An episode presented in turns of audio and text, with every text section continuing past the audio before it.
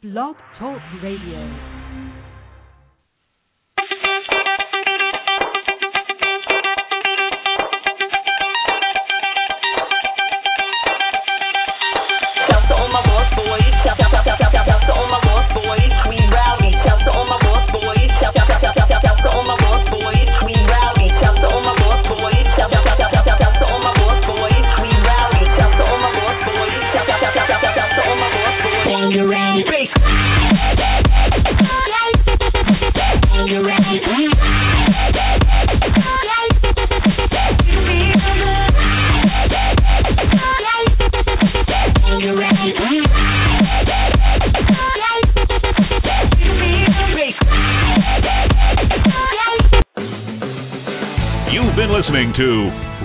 Versus Blue.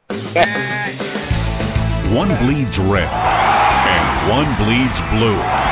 Two friends, one heated rivalry. It's intense. It's no holds barred. It's game time. let's go! On Red versus Blue Sports Talk Radio with your hosts Scott Atkins and Michael Trent. Scott and Mike and their versatility bring new light to many topics in and out of the world of fantasy sports. Guests can reach the show by calling 347 324 5404. Red versus Blue Sports Talk Radio, where Planet Red and Big Blue Nation collide. Let's hope they're still friends afterwards. Here they are, Scott and Mike.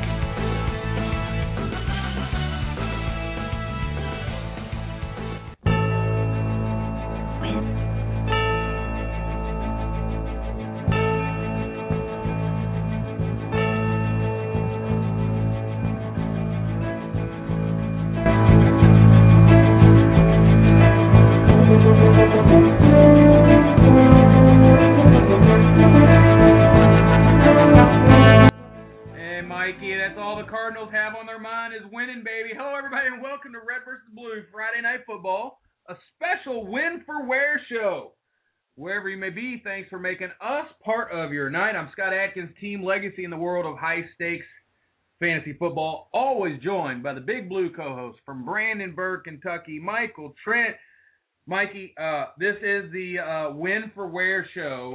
The kid didn't ask for this. Uh, this is uh, something. It says something about the media and about people in general, about what we gravitate to. The most gruesome thing we've ever seen in sports on live television happened to the Louisville Cardinals and Kevin Ware, and now the kid's in the spotlight. Yeah, Scott. You know, uh, it's funny. It's it was. Uh, I was watching the game along with a, a friend of mine, and when it happened, I saw uh, Thornton from Kansas just kind of grab his head uh, as he made the three-point shot. Just kind of grab his head and going back down to play defense. He knew something happened because he obviously had heard uh, Kevin uh, just scream or yell, and it, I saw it one time, and it just uh, it tore me up. It, it really tore me up uh, as a fan of sports. I love sports, but you never want to see something like that happen. And it was it, it was so brutal. And um, today was uh, today. I don't know if you know. A lot of people know, but uh, wear red day. And I'm a Kentucky fan, but uh, I put on uh, had a uh, uh, uh, uh, wind jacket on, uh, just uh, kind of a navy blue wind jacket, and I said, you know, I am going to wear some red today because you know, eh, for a kid, a young kid like that, a sophomore in college, to go through something that he's been through uh, over the course of the last week is, is very difficult, and to watch everybody just uh, get gather around him and uh, just support him. Uh, so I I just put on a red hat and I said I'm wearing my red today. So there you go. Times they are a changing. Uh, 347-324-5404. This is the Red versus Blue show. We stream live on iTunes.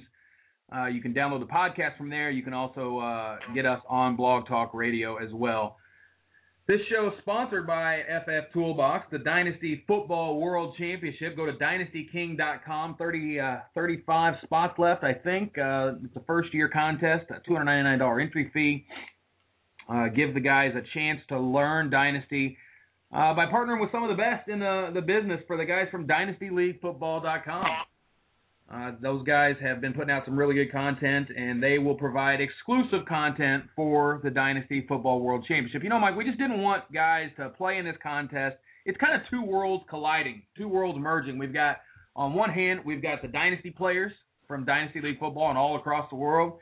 And on the other hand, you've got the high stakes guys and the Roto Bowl guys, the guys that have always played redraft very competitively and always put their money where their mouth is and uh, laid a claim to their stake at the best player in the world, like Matt Bailey did, winner of two hundred thousand dollars in our first ever fantasy football world championship. But this is a little different, and it's and it's a learning curve, Mike. You remember uh, a couple of years ago, or I don't know, it's longer than that, right? You were hyper too, and uh, that's been around five, six years now. So it, it's a pretty big learning curve. Talk about that a little bit. When you jump from redraft to dynasty, it's important to have a group like Dynasty League Football providing some exclusive content. Oh, no doubt about it, Scott. It's really a uh, it's kind of a rude awakening. You can redraft uh, redraft the best team in the world, and uh, you know they're going to be good for maybe two, three years uh, at best. Now you better you better have a backup plan, and uh, you know I went through I went through a period in Hyper two uh, and Hyper three especially where uh, won a couple of uh, championships in a row in Hyper three dynasty. Uh, but you know that's all good and well, but do you have a backup plan? Are you are you prepared for 2015 right now? Are you pre- prepared for 2016 right now? Uh, and at that stage of the game, I was just uh, reveling in the moment, so to speak. So uh, that's that that that's the trick of uh, dynasty, and that's the trick of uh, how to be good at it is revel in the moment, but still be prepared for two, three years down the road. I wasn't, and that was uh, that that's that's been pretty difficult for me in Hyper three, making me rebuild. In Hyper two, I had to do that, so I'm starting to rebuild, and uh, things are looking a lot better. But uh, that that's the trick of dynasty: revel in the moment, but uh, man, you better be, prepared for two years down the road. As always, uh, Dynasty brings a little bit of a different twist and a different flavor, and that's what keeps things going in the off season for us. I mean, look, you really couldn't. It'd be very hard to do shows all throughout the year without a little slant on Dynasty. And we got Dave Cherney in the, the chat room, Road Warrior, aka Road Warrior, uh, from Dynasty Football Warehouse, another upstart uh, Dynasty site that provides excellent content. So the there, there's there's Dynasty is a growing segment, and so we thought it would look. It was a gap in the marketplace. There wasn't a game that had a, a price point around that $300 price point uh, that people could jump in and play competitively. There's some bigger leagues at FFPC. They got the 500, 750, 1250, all the 2500 big leagues and big spenders. But we thought, you know what? Let's get the guys, the redraft guys, prepared so they're not scared to death of playing in the format. You know, nobody wants to throw away 500 bucks or a thousand bucks a year uh, if you've never really played it. It's kind of a it's kind of a steep asking price to to take my lumps. Take your lumps in something that's uh, you know competitive to be dynasty king. It's the goal is to have the most points scored over a three-year period, and you will be crowned the first ever dynasty king of fantasy football. Pretty cool. Pretty cool. So uh, back to the Kevin, back to the Kevin Ware uh, story and show, Mike. This is the Win for Ware show. Everybody knows here that I'm uh, the biggest Cardinal fan on the planet. You, the biggest Kentucky fan. That's how this show started, Red versus Blue. Uh, we started talking about Louisville and Kentucky athletics. It kind of sprung into our natural interests and our hobbies and fantasy football, and then it became you know, pretty much anything we want to talk about, and it's primarily fantasy football, and that's the community we serve. But we do have a, a special soft place in our hearts when it comes time for tournament time here in the Midwest. Uh, being from the Louisville area, and you being from Kentucky, it, it, it's in your blood. You bleed blue, I bleed red, and to see what happened to Kevin Ware, uh, our house was just shattered there for a while. I mean, look, this is a kid, not a starter, but a guy that was coming off the bench as the sixth man, basically, right there uh, with uh, as the guard replacement for Peyton Siva or Russ Smith. Anytime they got into foul trouble, anytime they needed a breather, Kevin Ware was coming in, and his minutes were stepping up. He was averaging 16 minutes for the season, but he really started playing over 20 and 25 minutes there near the end of the year. Again, four and a half points per game. The key thing that I think people uh, will will see in their statistic is he led the team in three point shooting uh, percentage. He's a 40% three point shooter, so that's pretty key when you're playing a team like Syracuse and you need to use that high post at the top of the key and you know you have to you have to bring those defenders up like Southerland and those big guys and bringing those guys up and then being able to dish it out to the wings and one of those guys steps out. That's pretty key for a guy like Kevin Ware to be able to knock down that jumper or Luke Hancock. It's it's like Kyle Kuric's corner over there. So really big loss on the game side of things, not just on the human side, of the human interest story, but the game side of things. It's going to be a big loss, especially as aggressive as Louisville plays. Right? They play Well, you know, there's. With the A, I mean, I, I agree with you, Scott. Uh, I, I've heard a, a lot of different interviews. Uh, fortunately, today on the way back uh, from uh, Indiana, from Jeffersonville, I was able to hear uh, Luke Hancock and uh, Peyton Siva talk a lot about the team and how it's uh, affected them, and but how they're moving forward with it. And it, it was real. It was real cool to hear uh, Peyton Siva uh, talk about. Uh, you know, I tell you what, uh, we we really miss the guy. He he's our blood brother. Uh, but we're we're prepared to move forward. And you know, when I hear Peyton Siva talk about that, the the reason he said that is because this Henderson kid. He said, "I tell you what, we we got a guy Henderson who's been guarding. He's been guarding Russ Smith in practice all year long. So we are ready. We are ready, and we're gonna we're gonna be ready with uh, with Kevin Kevin Ware uh, right along with us. So I, li- I like their demeanor uh, from what I heard in those uh, interviews. Henderson is a, uh, a walk-on junior for the team and a, a kid that hasn't got a lot of playing time this year. He's only played in 25 games, averages three minutes per game, so he's kind of one of those guys that just gets into the game. But it was nice to see him score his bucket in the tournament there at the end of the game. That's when it it, it told you, man, this team is just doing it for Ware. And uh, to see Ke- to see Tim knock down that jumper there at the end of the game. Look, how often does somebody beat Duke in the tournament by 22 points, Mike? I mean, come on, this team has a lot going for it. Wichita State. Uh, Pitino, as always, describes them as the the next uh, the the next UNLV running Rebels. Right? He's always every opponent is the is the most difficult opponent he's ever seen on film, and it again continues with Wichita State. He somehow finds a way to scare you a little bit as a Cardinal fan. This time he says that Wichita State is the uh, best team we played all season, and that they are Yeah. Mar- Marquette on steroids. Yeah, yeah. I mean, he's going to say that, but the the bottom line is, uh, Louisville has a, an incredible ability right now to. I mean, this game could be even, and then you can go uh, grab you a, a soda out of the refrigerator, uh, popcorn real quick, come back, and Louisville's up 15. This team has an incredible ability because of their defense, their pressure, to make teams make mistakes and then they capitalize off them quick. And I mean, they just blow things out of proportion so fast. Yeah, well, that's the media, you know. So look, it, it was it was a very uh, tragic injury to see him. Uh, I think the reason why it got so much attention is because uh, what we heard from him after the game, what we heard from Pitino after the game, the fact that he's down on the ground and he's only caring about the team, and that you know, look, we're caring. We we were worried and sick to death for him. We were also in the pit of our stomach saying, "Oh my God, the only way we can lose this game as Cardinal fans is if we beat ourselves and we get and, and something tragic like this happens. This is uh this is just the worst case scenario. Will they be able to rally behind it, or will they be too traumatized, you know, by what what just happened to their to their you know their brother?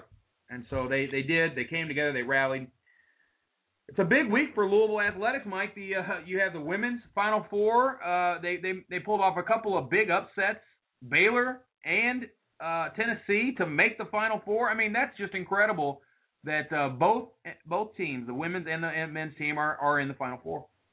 Well, and you know, there was uh, another thing that I heard today was uh, just being so uh, complimentary of uh, how Tom Jurich has he's developed quite a quite a thing here, guys. I mean, everybody listening, whether you're from the from this area or not, uh, need to understand that this Tom Jurich, uh, athletic director at the University of Louisville, I mean, he's developed quite quite a system here of uh, not just the football Sugar Bowl, the basketball, men's Final Four, the women's Final Four, uh, soccer, uh, softball. I mean, Lacrosse. all.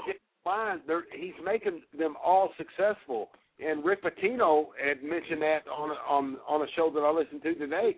That all comes together. You, you make that all successful, and the, I mean, no no program, uh, no matter what the athletic it is, whether it's football, basketball, or field hockey, what have you, uh, can go wrong. If you make your program right, it's going to be right. And a lot of a lot of credit goes to Tom Jurich, man. He's he's done a heck of a job. A lot of fans, uh, w- we thought that success might come a little quicker when Pitino came to the university, and, and I guess success is measured differently by different schools. The only success that uh, you know Louisville had a high standard because obviously their their rival is Kentucky, and Kentucky thinks championships. So, you know, we had to wire ourselves to you know after a couple of titles in the '80s, we wired ourselves to expect championships, and we got to a couple of Final Fours, and we were beaten by superior teams, superior teams uh, both times. Uh, and the, there was a year in 2009 that we felt we were the number one seed overall, and they they we felt like that was the best shot we've had to win it, and that was uh, the Michigan State loss uh, in the tournament in the Elite Eight, and so you know, and then last year getting beaten, uh, like I said, in the Final Four by a superior team in Kentucky. That uh, you know we just that when you're outmatched, you're outmatched, and that's kind of uh, this is the opportunity that this is the team that nobody really thought um, going into the season uh, last year that this team would be ready. But once they saw the Final Four performance and the players coming together through that run and through the Big East run, kind of told you that this year was setting up to be a very special year. And it was supposed to be special for Indiana and Louisville both. And and nobody, I don't think, expected Kentucky to fall like they did. Uh, but we Right. know that they'll be back. They're getting five. They'll have a new Fab Five, and then they'll be coming to challenge the team of Louisville. Uh, that will be, you know, so it'll be. It, it's going to be another year of this, Mike, where Louisville, Kentucky are right back on top. Indiana will be right there on top. The Midwest is kind of owning college basketball right now. But let's talk about these matchups. Louisville, Wichita State. Uh, again, Pitino calls them the Marquette on steroids. Uh, obviously, you know I'm going to take Louisville. Who's your pick in that game? Uh, I'm gonna take Louisville. I don't know if they'll cover. it. I think it's uh, the spread was like ten or something, but Ten and a half. uh, I'll throw that out. It's gonna be. Uh, I feel like it's gonna be very similar to uh, uh, to some of the games that they played this year. Uh, I, I feel like it's gonna be a feeling out. Uh, two boxers in the rings, kind of throwing their best punch, and in the second half, uh, Louisville's pressure, their defense, um, just their overall uh, being able to create the points off of turnovers is just going to just wear Wichita State down in the second half. Uh, it wouldn't surprise me at all for this game to be straight up half. Uh, say, you know, a 35, 33, 33 game, something like that. Uh, second half, I can see that Louisville run happening, and uh, I think they win by, you know, 8 to 10. Yeah, well, you know, I think I think that run is definitely going to come. It happens every game. We've seen it all year, uh, and when they're rolling like this, very hard to stop Louisville with that uh, defense. The key in this game is going to be the early, the first eight to ten minutes of the game. How many fouls get accumulated on Siva and Russ Smith? At the end of the day, it all comes down to foul trouble for the Cardinals. It's the only thing that can beat them. Uh, I, I think we have the size and depth in the uh, for for guys like Gorgui and Chane Behanan and Montrezl Harrell to sustain foul trouble there inside. I mean, they are a big team, very difficult to score inside from everything I've heard and what I've seen in the tournament. But I think the game revolves around Siva and Russ Smith making sure that they stay out of foul trouble because, you know, look, you don't want Tim Henderson coming in the game to save the day in the Final Four. You really want to keep Russ and Siva, one of those guys, out there at all times. And so it's going to be very interesting to see how the Yeah. aggressive style. It all comes down to the to the uh, to the refereeing and how tight they're going to call the game. If they're going to call it like a Big East game, they won't have a problem. If they're going to call it really tight, uh, the Louisville Cardinals will have an issue. Uh, see, see, now I disagree with all that. It, it does not come down to refereeing. You'll, you'll, I mean, you'll figure that out within two minutes of the game.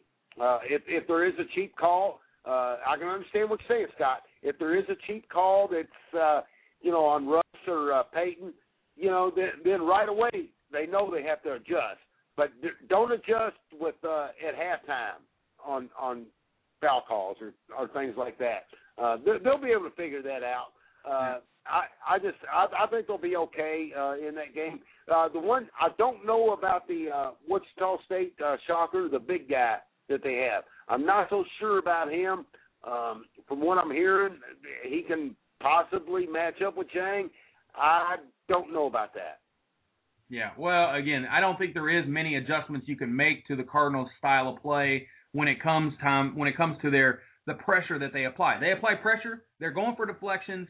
They can't really turn that off. If they turn that off, I think that's a very bad situation for them. I I, I just don't. uh, don't want to see that happen.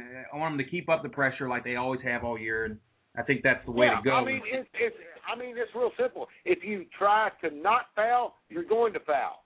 yeah, If you try not to get hurt, you're going to get hurt. It's the same thing like NFL football. You know, uh, these guys they don't go out there thinking, "Oh, well, I hope I don't get hurt."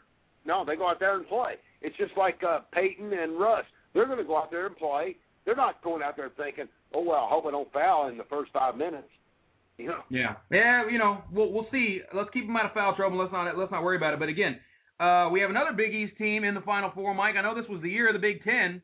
We do have a Big Ten Big East matchup here: Michigan versus Syracuse. You have Trey Burke, you have Hardaway, Robinson. You have all these kids from Michigan, and then you've got Syracuse and Jim and Jim Boeheim or Boeheim, however you say it. Uh, and he's got he's got the uh the the team that played Louisville fantastic in the Big East tournament, and Louisville had a great second half, but they were down 16 to this team in the in the uh at some point in the second half, and it was not looking good.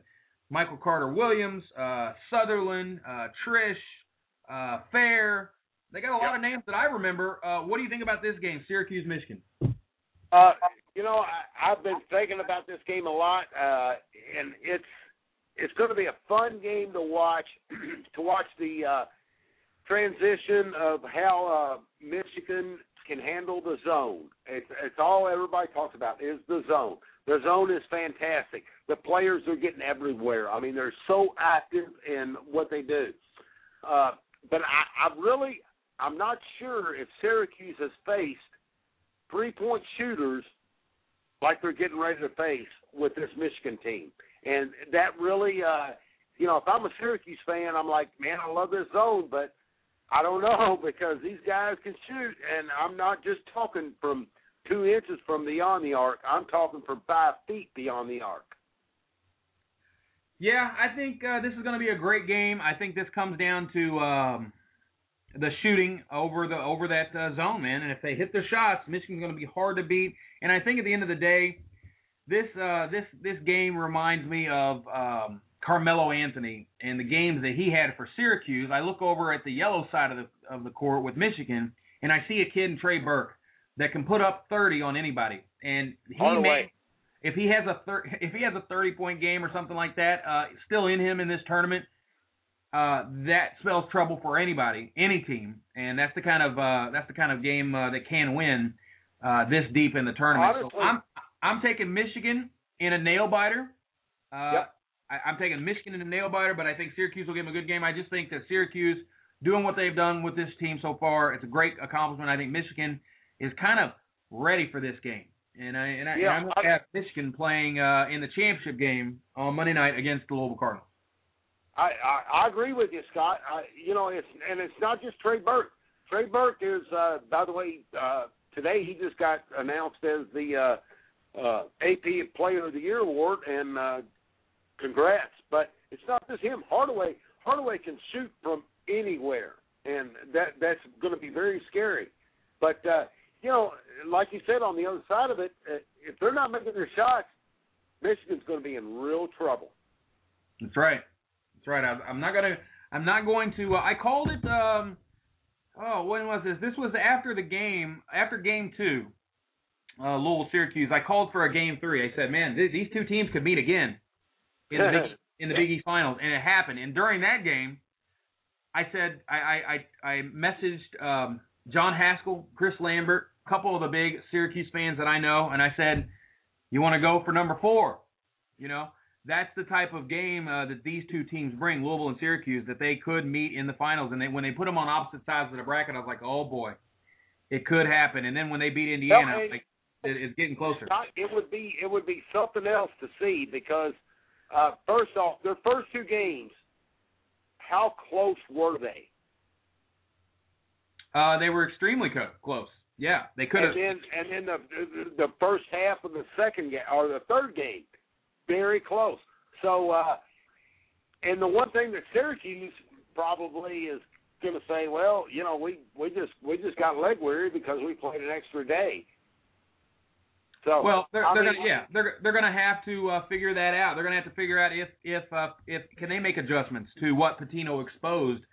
He figured that zone out, and they're going to have to do something because, like I said, if when the key to beating that zone is that big man like Gorgui, and this is what should what Indiana should have watched. I mean, they should have watched the game film on beating Syracuse. I mean, the key to beating them is to hit that jumper at the top of the key, and that does everything. The big man hits the jumper at the top of the key that brings those guys in, and then you can have one of your other big guys on the base right there below the basket, opens things up for him, or you can kick it out to your wings and hit a three.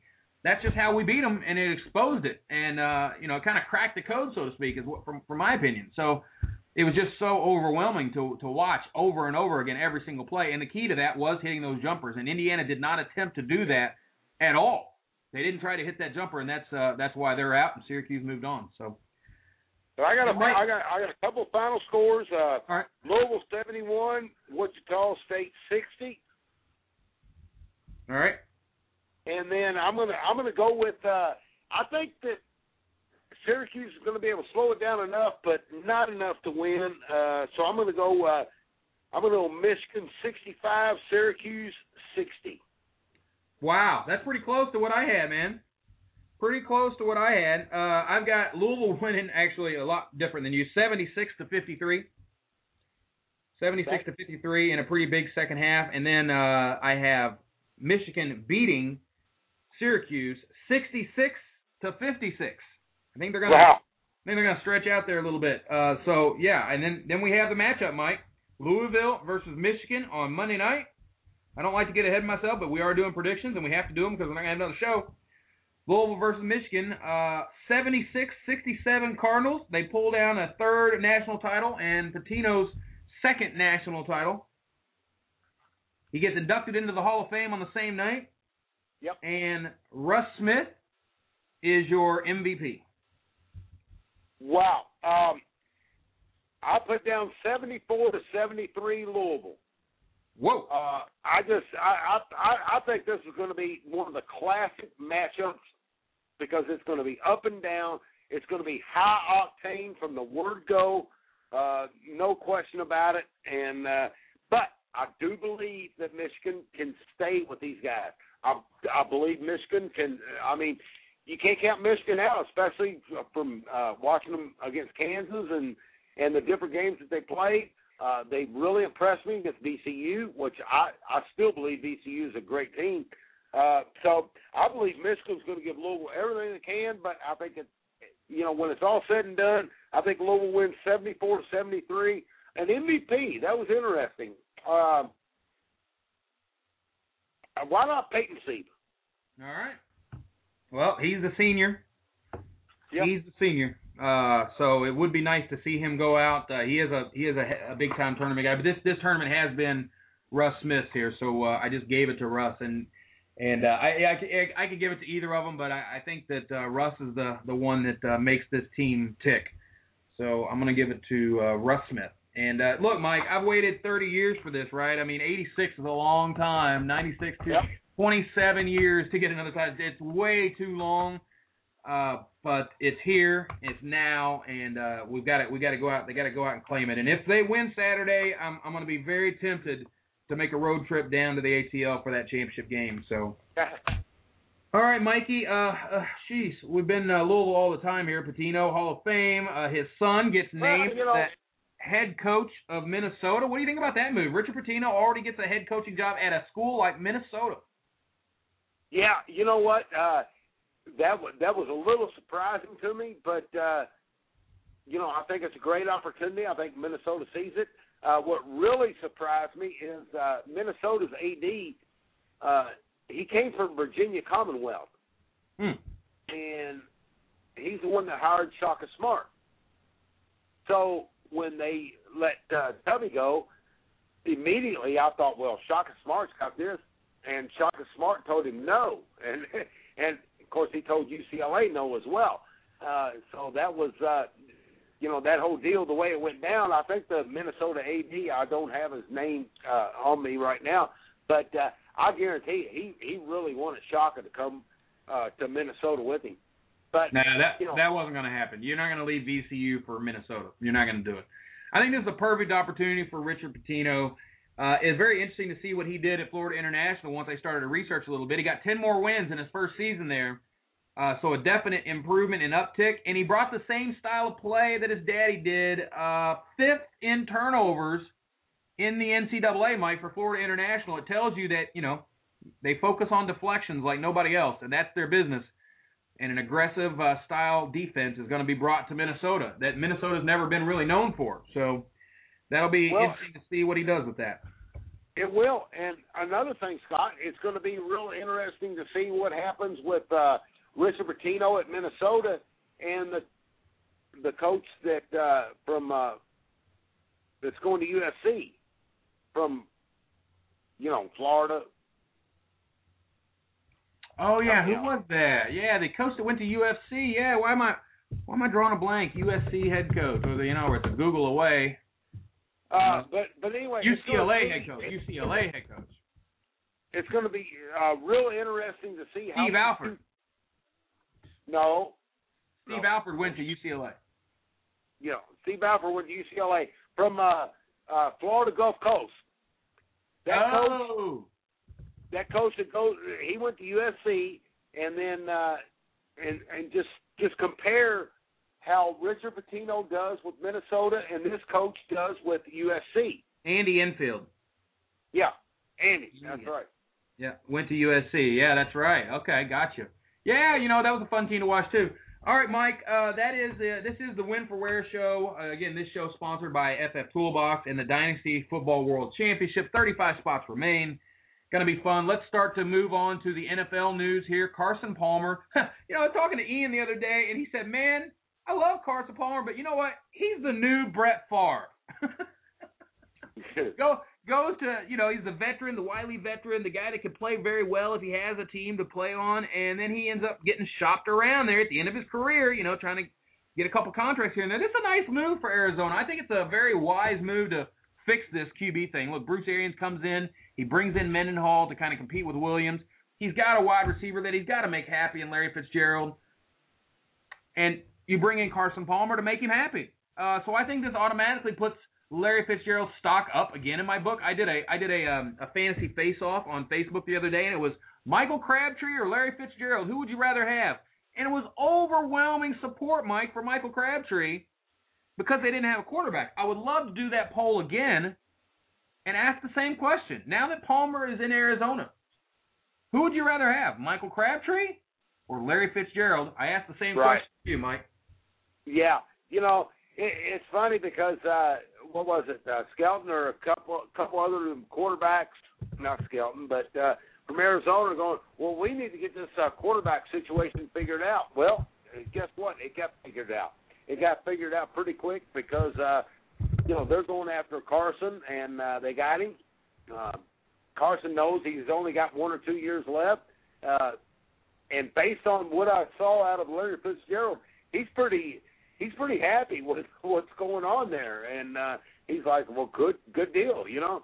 So uh, I would uh, I would say Larry Fitzgerald's in a little bit better spot right now.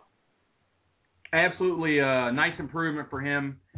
Uh, I think that's a good. I think that's good for all of them. You got Andre Roberts. You've got the development there. Uh, Michael Floyd, that's going to be a star in this league, uh, has the potential to be one. Definitely somebody you want to hang on to in dynasty.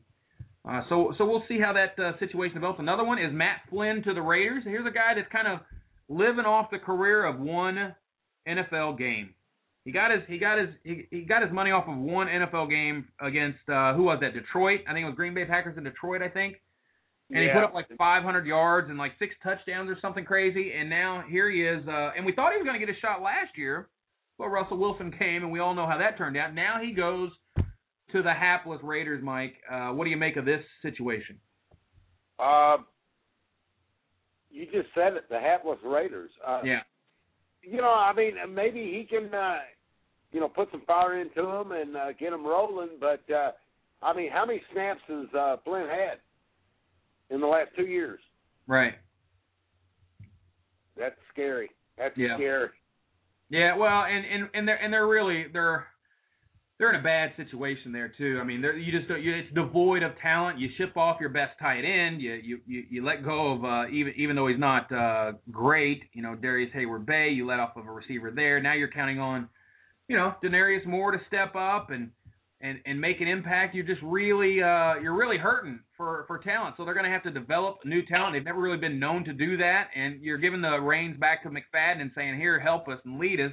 And the question is, can you stay healthy enough to do it? And and that's never really been the case. So Denarius Moore, Rod Streater, Derek Hagan, Juron Criner for Matt Flynn. That's just uh, it's one of the worst uh, corps right there with the Jets, man. So it's uh, it's going to be a, a bad a bad start for Matt Flynn. I'll just we'll just go on record for that. Yeah. We also have Ahmad Bradshaw did a meet and greet with the Steelers, Mike, and this is interesting because I think his dynasty value it, it really fell off the map after being released from the Giants, and there wasn't any takers early on, and there still isn't any takers. Uh, Right. So when we hear about going to the Steelers, we automatically think, "Whoa, new life here." Hold, you know, or can you sell? Can you get something for him now? And the question is, what can you get for him? And I think if you're an Ahmad Bradshaw owner in Dynasty, and you can sell and get a, you really can't, you really can't get the price that he's worth because when he plays, he, he does a pretty darn good job. You know, he's a very respectable back. So you nobody's going to give you a first round pick for it, but that's what he's worth. He's worth a first round pick. So you really have you're in a situation with Bradshaw that you have to hold because a second round pick's not enough. Now, if you could give me the two one pick or the two two pick, a very early second round pick, I'd take it.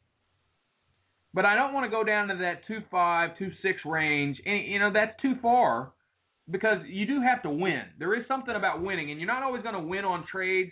You can't always just get rid of your your older guys. Sometimes you got to take these guys and just ride them out as long as you can, and then maybe deal them away later after a couple of big games in the season or something and get and, and rebuild that way. But it's not time to sell on my Bradshaw unless you can get a first round pick for him. So do you think that? Uh, so so you think a, a early two second round pick is uh, good enough for Bradshaw? I'm- yeah, I think the I think the class is deep enough uh, for an early second round pick for you to be pleased with what you'll get at that two one or two two pick. Look, there's a lot of there's still a lot of good players in this draft, and the running backs are going to go pretty deep this year, especially when you think about guys like Jonathan Franklin that people really don't know yet, Le'Veon Bell, who's getting a lot of love from Denver, he's very high on the list. And then you can even sit on a Lattimore if you're okay with it. I still think that uh, the, all injuries are way overblown. you know, even the Ware injury. Look, we saw the bone sticking out six inches out of the skin, and the kid was put Right. back together, and he's going to be there. They're talking like eight to 12, 12 to 16 weeks. You're done. You're ready to go, and you're you're you're back on track. And I know this was a very terrible injury for Lattimore. It destroyed every, Well, everything in his knee. But he's the type of guy that'll be sitting there in a 2-1 situation. And the wide receivers that you can get in this draft, Mike, with Patterson, Tavon Austin, Keenan Allen, Justin Hunter, DeAndre Hopkins, these are guys. Those are all. There's like three or four of those guys that are going to be first round picks. They're very good wide receivers. They're not AJ Greens, but they're very good wide receivers. Yeah, know, and, it's hard to uh, it's hard to evaluate what's going to happen. You know, you were bringing up uh, Lattimore. You know, every injury is different, uh, and I feel for all these guys. Uh, but you know, if, if I'm Lattimore, which I, I know he's already reached out to Adrian Peterson and guys like that, and saying how how did you do what you do? Uh, Yeah. You know, you, you have to. Uh, you, you have to understand and uh, realize their work ethic and things like that. I was listening to, uh, of course, I keep bringing up uh, listening to stuff, but uh, you know these guys. I, I listen to a lot of stuff, and Chris Landry is one of the best that I've ever heard. Uh, he told Al Davis to stay away from this quarterback. This quarterback cannot do anything. Or, or he's very talented, but he doesn't have work ethic, and his expansion of knowledge will hurt him. And that was Jamarcus Russell, obviously. And uh, so you, have to understand some of these guys can overcome injury with no with no problem because of their expansion of knowledge and how to how to overcome it instead of just saying, "Okay, I've got an injury, I have to rehab, now I'm ready to go." No, it's it's a lot bigger and it's a lot bigger than that. Uh, Road Warrior in the chat room, the crew here at Red versus Blue. Going to be interesting to see where Lattimore goes in rookie dyno draft. Some have him high, some have him completely off the board. And I went on to say uh, that I'd love him around that 12 or 13 pick. There are a couple of guys. I mean, look, a second ACL injury. This is bad. You know, it is. It is bad. Uh, it reminds me of like Greg Childs, you know, the kid uh, that was drafted by Minnesota, and uh, again another injury. These types of recurring injuries are scary, but the kid has upside off the charts, right? We always overuse that word, but running backs are a dime a dozen. They seem to be. And there's a lot of good backs in this draft that I think you're going to be pleased with. Montee Ball, we haven't even brought up his name. Again, another guy that just had tons of carries at Wisconsin that we, we should be pretty excited to see in some system. Uh, we already talked about Le'Veon Bell, maybe a Jonathan Franklin, who's who's really rising up a lot of rankings. Then you got a Christine Michael from Texas A&M. We kind of watched him uh, play in a, a tandem back situation there for several years at A&M, and so we'll see what he has. And lots of other guys. Joe Randle, you know, Ellington is another kid from Clemson. It reminds you of, you know, when you wear when you wear Clemson, you kind of remind you. It's always C.J. Spiller time, you know. So you know he's got uh he's got some elite uh elite moves and it'll be nice to see what Ellington. But again, wide receivers very heavy. A guy like Bradshaw should not be dealt uh, unless you can get a first round pick uh, or a very early second. Darrius Heyward-Bey to Indianapolis, Mike. This kind of fills that role uh, for Donnie Avery being shipped out to KC. And the Colts do play a lot of three wide receiver sets. This is about the best case scenario for a Darrius Heyward-Bey. Amen. And, and it makes him somewhat draftable at the end of these redraft leagues, Mike. Yeah, no doubt. I, I love that move. Uh, and Andrew Luck loves that move. I'll tell you right now. Uh, he's got to because uh, you know, I mean, Darrius Heyward-Bey. There's no doubt about his speed. Uh, no doubt that he's a deep threat, and he's just going to be another uh, great option for them.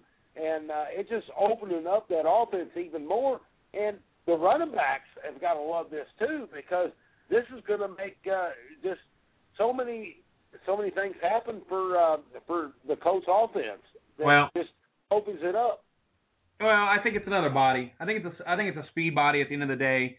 I don't think he's going to approach. We talked about this on the DLF podcast the other night. I don't think he's going to approach um, the kid, uh, the rookie from last year. What's his name? Uh, it's, it's escaping me. What the heck is it? T.Y. Hilton. I don't think he's going to escape. You know, I don't think he's going to approach T.Y. Hilton snap counts or anything like that. I love T.Y. Hilton. I think he showed us a lot in his rookie year. Uh, playmaker. He's just a playmaker, and he gets open, and he has speed. Uh, great guy to pair with Andrew Luck.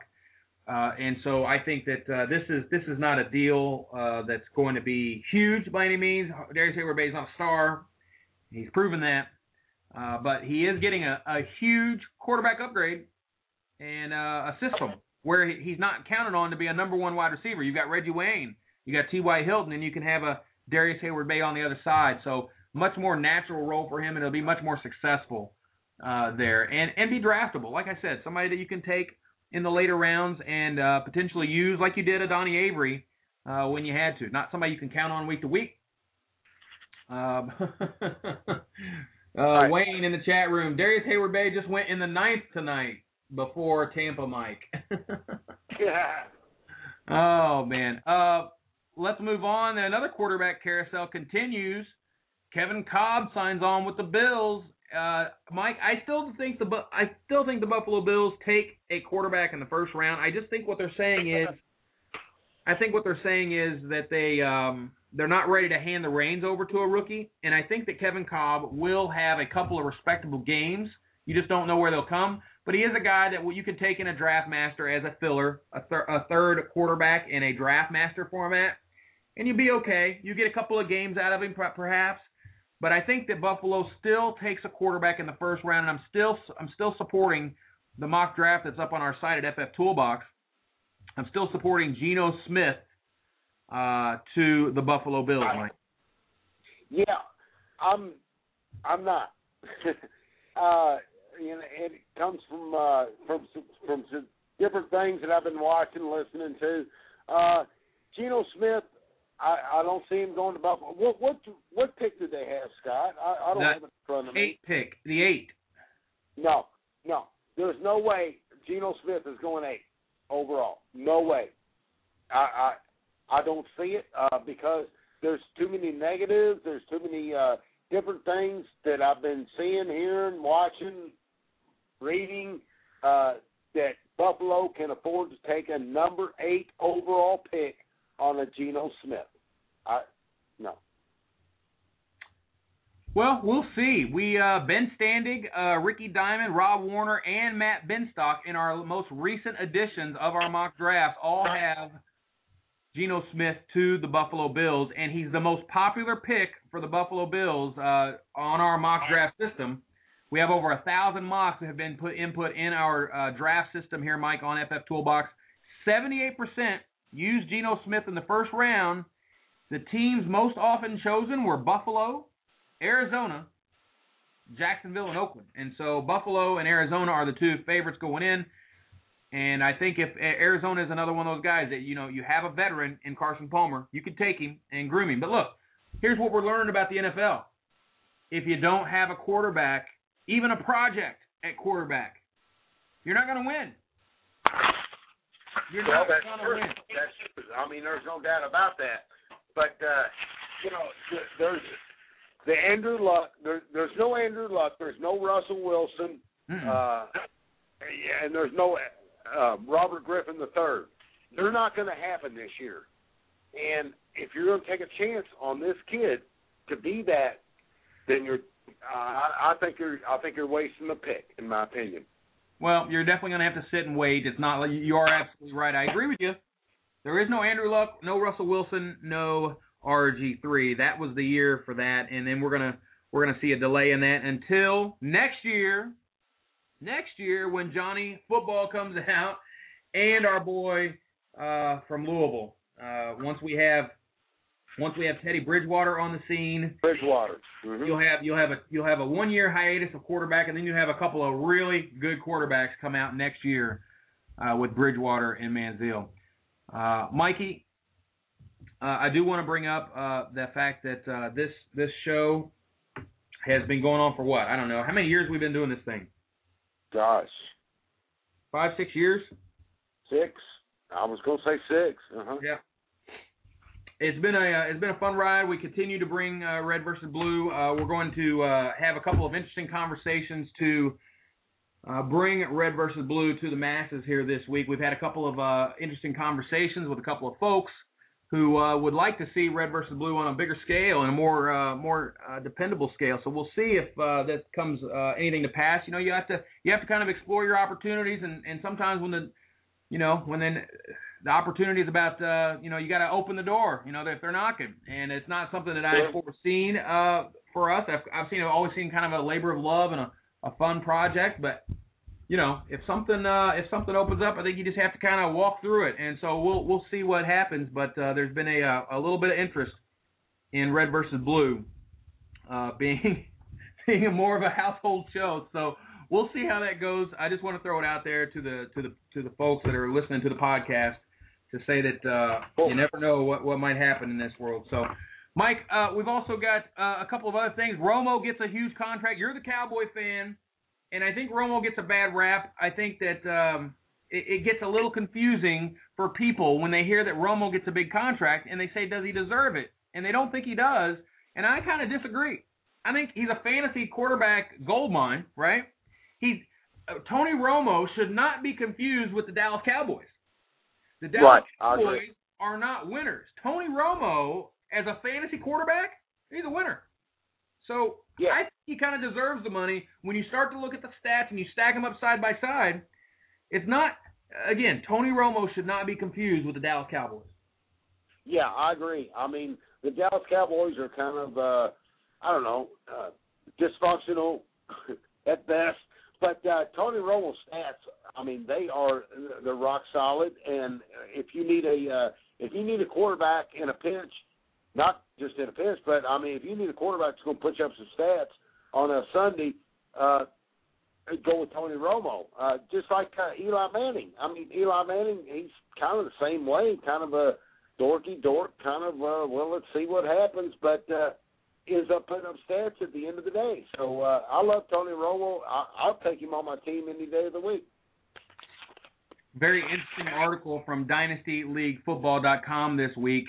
It was called WrestleMania for all you wrestling fans out there. I know this is uh, WrestleMania time is heating up. This one is called WrestleMania, and it makes the case why Russell Wilson could be the number one fantasy quarterback this year, as soon as this year. So, Mike, let me ask you a question. I'm going to pose a hypothetical here, and I'll ask the guys in the chat room too.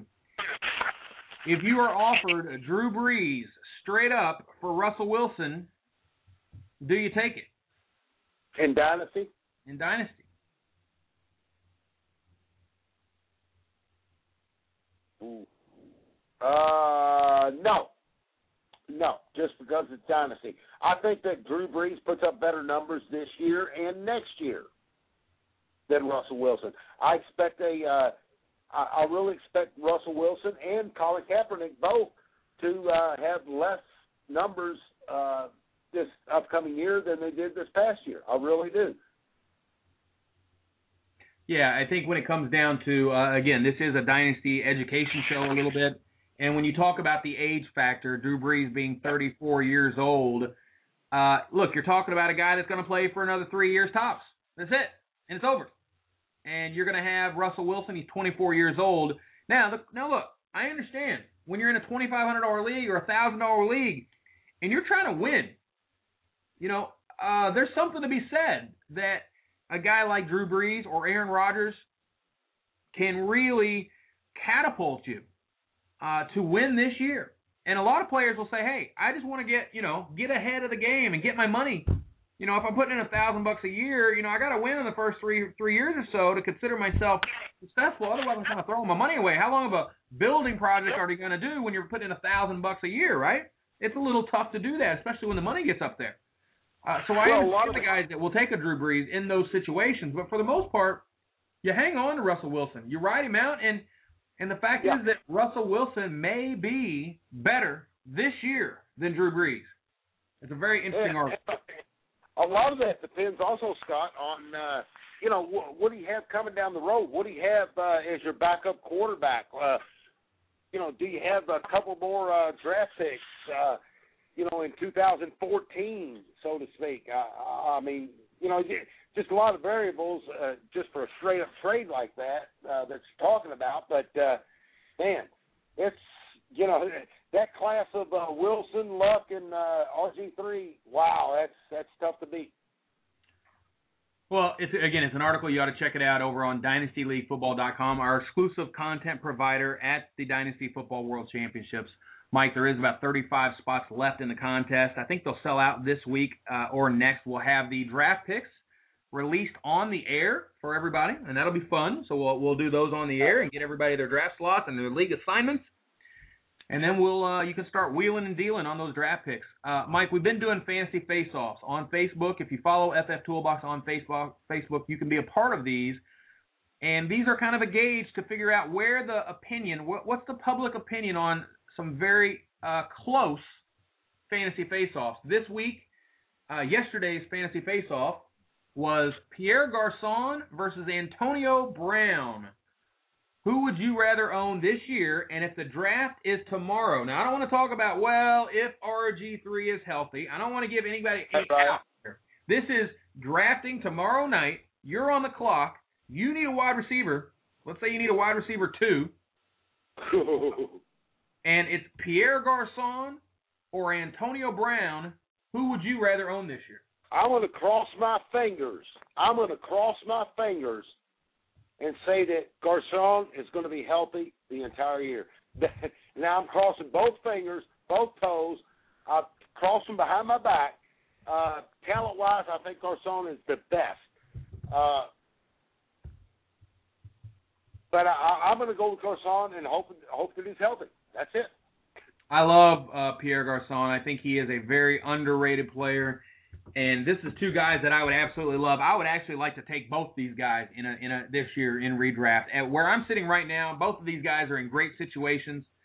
Uh, it doesn't really matter who the quarterback is for uh, Pierre Garcon. I think either one of them can get it done. And on the other side of the Antonio Brown situation, would we like to see more from him? Yes, absolutely. But he's going to get his chance. He is going to get his chance, and Roethlisberger still throws this ball. You don't have running backs on this team right now. I don't care what kind of story you have for Bradshaw or whatever. You are going to have to throw the ball if you're the Pittsburgh Steelers. And right now, what what is it? Antonio Brown, uh, Jerricho Cotchery, Uh, perhaps Sanders comes back. You know, It's not much. the cupboard is bare, and Heath Miller's still hurt. So Antonio Brown seems to me a very safe top 15 wide receiver this year that I think will be underdrafted early, and will uh, the stock will continue to rise throughout the year as we get closer to these big main event drafts. Antonio Brown is definitely somebody I'm targeting, and Pierre Garcon is a guy that I'm targeting in Dynasty. Everywhere I can get him, I think he's undervalued. I think he is a true number one wide receiver. I think you he has. about uh, his health, Scott? I mean, do you, I mean, you know, concerned about his health at all? I mean, I am, but I, I mean, I love his talent, but his health. Well, look, I, I'm not in the business of predicting injuries, man. I, I just don't know how to do that. I don't know the first thing about it. I look at what I, what I see in front of me is when he's on the field. Uh, he's not. He hasn't. Uh, he hasn't looked like an, a Darren McFadden. If that's what you're asking me, you know, it's not somebody that every single year disappoints. Uh, I don't think he's he's went that direction. Uh, I think he he has the ability to uh, to be a big time wide receiver, and I'm willing to give the benefit of the doubt on any injury issues. The foot, uh, they said it wouldn't require surgery to repair that uh, that injury that he had, uh, barring a setback, and that was just in February. That was the the uh, the second toe on his uh, on his right foot also. So he has had some issues with that, but I'm not going to get too carried away in the uh, in the injuries. Uh, doesn't doesn't really concern me. Okay, well, I, you know, I just thought I'd ask because uh, injuries are infectious. I mean, it, they injuries.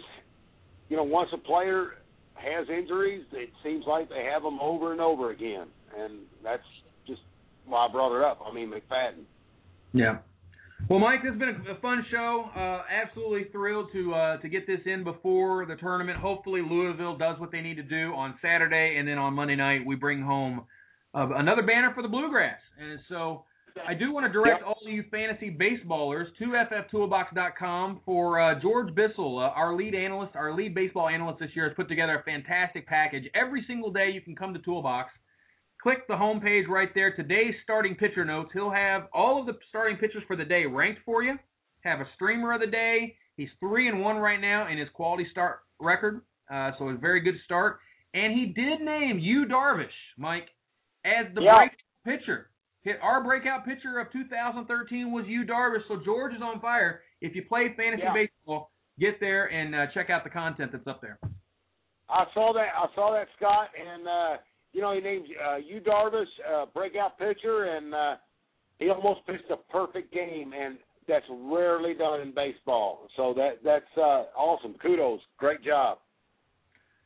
All right, my man. That's all for tonight, and uh, we will see you gentlemen next week. Same bat time, same bat channel. Probably be back to the to the normal start time, but we're uh, we are kind of playing around with this a little bit, so we will get uh, we will get a little bit more notice to everybody. It's, uh, we got uh, yep, uh, we got the cards uh, at six oh nine Saturday, and don't forget about the the Cardinal ladies on Sunday. Final four as well. Huge weekend. Pitino gets nominated into the Hall of Fame Monday and brings the banner home. Doesn't get any bigger for Cardinal fans. Mike, we'll see you next week. All right, thanks.